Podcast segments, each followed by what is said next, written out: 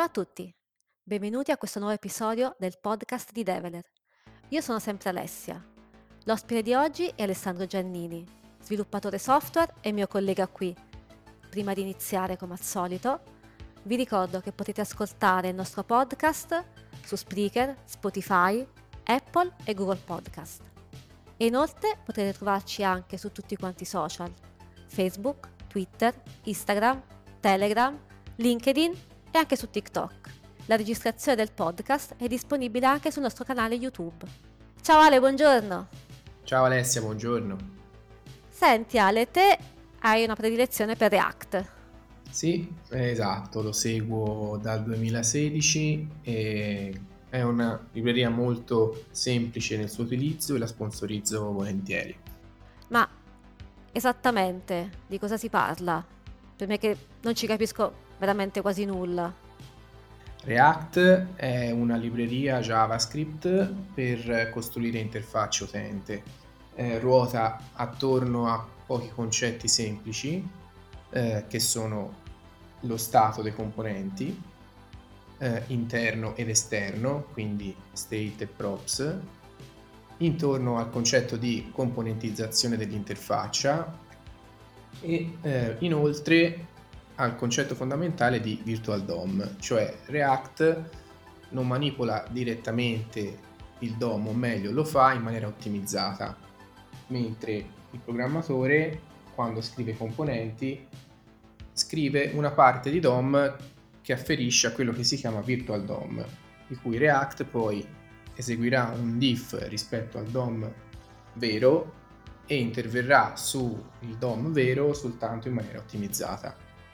Tu mi dicevi che lo segui da tanti anni, quindi immagino che ci siano tante versioni disponibili. Quante sono ormai? Allora, l'ultima versione di React, uscita il 20 ottobre 2020, è React 17. Ci sono grosse differenze rispetto a React 16, quella prima? Allora, React 16 è stata una, una major release di React molto densa di feature. React 17 invece sarà una release di passaggio, cioè non sono state introdotte nuove feature, ma è stato preparato il terreno a eh, React 18 che invece introdurrà altre feature rispetto alla 16. Diciamo che la 16 comunque è tuttora attiva, l'ultima minor è la 1614 e ehm, durante il corso della sua vita la, eh, la, versione 16 di React ha visto numerose feature introdotte. Ce ne parli di qualcuna? Sì, volentieri. Data il numero di feature che sono state introdotte in questa major, probabilmente riuscirò a coprire soltanto un subset significativo. Tra queste sicuramente ci sono i React Hooks, che sono stati introdotti in React 16.8. Altre feature molto interessanti sono gli error boundaries, la nuova context API e altre feature sicuramente interessanti sono i portali, um, il lazy loading dei moduli, insomma sono state introdotte un sacco di feature di cui vi posso parlare. Sicuramente quelle principali comunque sono i React direi, e oltre a questi magari anche gli error boundaries e la context API possono aiutare sicuramente a scrivere e mantenere un'applicazione React in maniera efficace e pulita. Va, scegli te di quale parlarci. Ma guarda, allora, potrei cominciare da um, quella più semplice che è comunque eh, molto utile a livello di manutenzione di codice che è l'error boundary. Gli error boundary praticamente consentono di centralizzare la gestione delle eccezioni lanciate in fase di rendering da parte dell'applicazione React. Come avviene questo? Hanno introdotto un nuovo metodo di lifecycle per i componenti chiamato component did catch. Se reimplementiamo questo metodo nost- nei nostri componenti, noi possiamo gestire da questo metodo di lifecycle eh, gli errori che eh, vengono lanciati dall'applicazione in fase di rendering. Questi errori che vengono intercettati da questo component deep catch sono non solo quelli applicati al al diretto figlio del componente boundary, ma si riferiscono a tutti gli errori lanciati dal sottoalbero del Virtual DOM a cui questo boundary è applicato.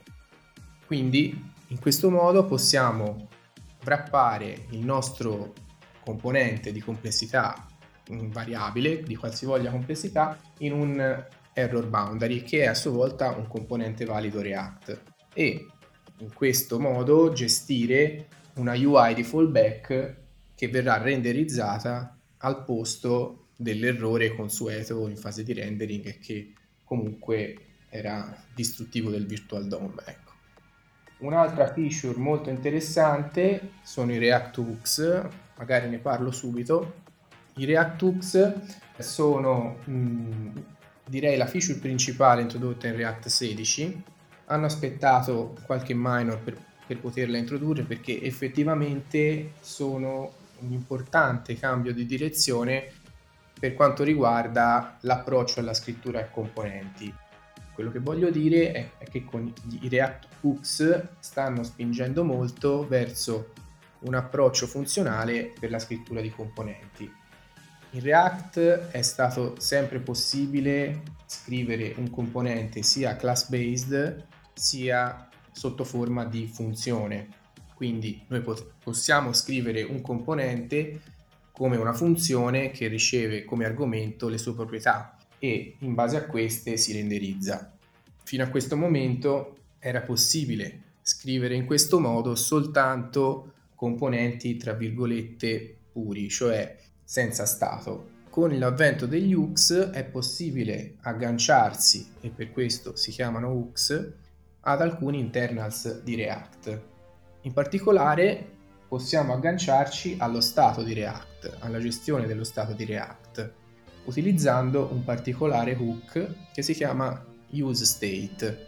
Utilizzando questo approccio noi possiamo all'interno di componenti funzionali fare uso dello stato interno di React e quindi in qualche modo adesso i componenti funzionali sono in tutto e per tutto equivalenti a quelli class based a livello di funzionalità che possono implementare.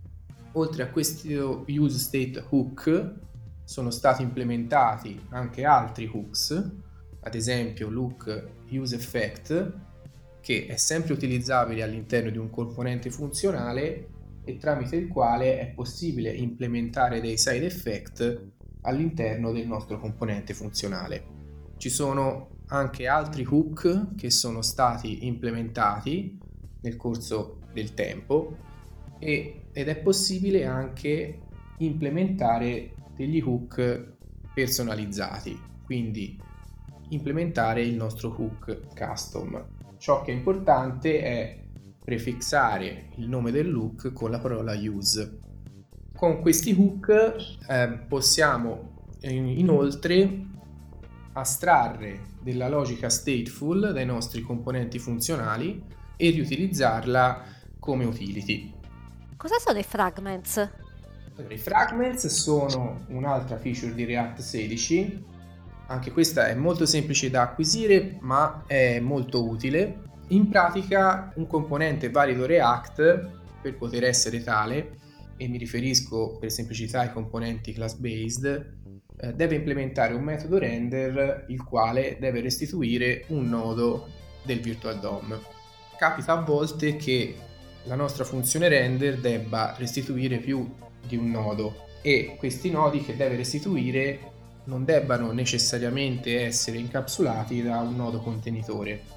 Quello che si faceva prima dei fragments è aggiungere comunque un nodo contenitore per ottenere un componente React valido, ma così facendo siamo costretti, uno, a aggiungere questo nodo e quindi mh, il risultato finale è che c'era un, prolif- un proliferare inutile di questi nodi contenitori poi all'interno del DOM.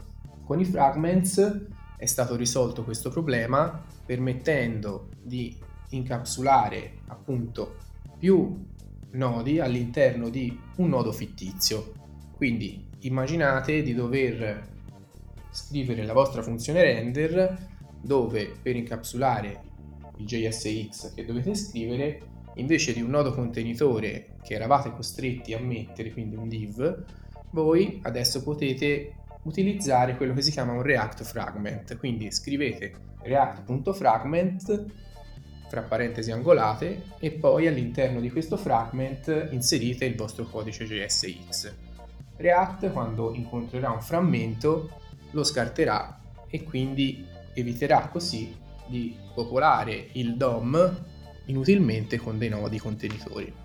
Questa è più una feature che ha come effetto l'ottimizzazione poi del DOM finale. Senti Ale, noi abbiamo parlato di un sacco di feature che sono state aggiunte, ma noi solitamente abbiamo dei progetti già esistenti. Ci daresti qualche consiglio su come introdurre tutte queste feature in un progetto React che già abbiamo? Sì, allora, qui parliamo comunque di progetti React esistenti, quindi quello che sto per dire vale per questi progetti, ma vale anche per chi parte da zero. Siccome sono state introdotte molte feature in React 16, il mio consiglio è introdurle gradualmente. Cosa significa? Significa che se uno ha già una code base abbastanza complessa scritta in React, è molto difficile che riesca in una sola volta a inglobare in questa code base tutte le nuove feature di React 16. Quello che consiglio magari è partire da una o due feature per cui si è interessati a fare questa integrazione e introdurle gradualmente nella code base. Per quanto riguarda gli hook, per esempio, se si decide di impiegarli nella code base, la prima, la prima cosa da fare, oltre che a formare le persone di un eventuale team su questo aspetto, è migrare incrementalmente la code base verso un approccio con i React Hooks, magari partendo da componenti class based che sono semplici da migrare. Questo perché i React Hooks in definitiva sono uno strumento molto potente che rendono effettivamente il codice più pulito, più stringato. D'altro canto comunque nascondono molti concetti al loro interno e quindi è indispensabile che ci si abitui piano piano a questa densità comunque di concetti che andiamo a introdurre nella base di codice. Mi pare un consiglio molto utile e molto sensato. Grazie Ale, ti ringrazio davvero. Hai qualcosa da aggiungere? Dovrei parlare per un'altra mezz'ora di tutte le altre feature di React, però potrei fermarmi qui per adesso. Rimandiamo gli ascoltatori al video su YouTube del tuo webinar, che in realtà dura un'ora e passa, quindi hai parlato veramente in modo approfondito di tutte quante queste feature. Io ti saluto, ti ringrazio tanto. Grazie Alessia. E vi rimandiamo alla prossima puntata del podcast di Develer, Develcast. Ciao a tutti. Ciao.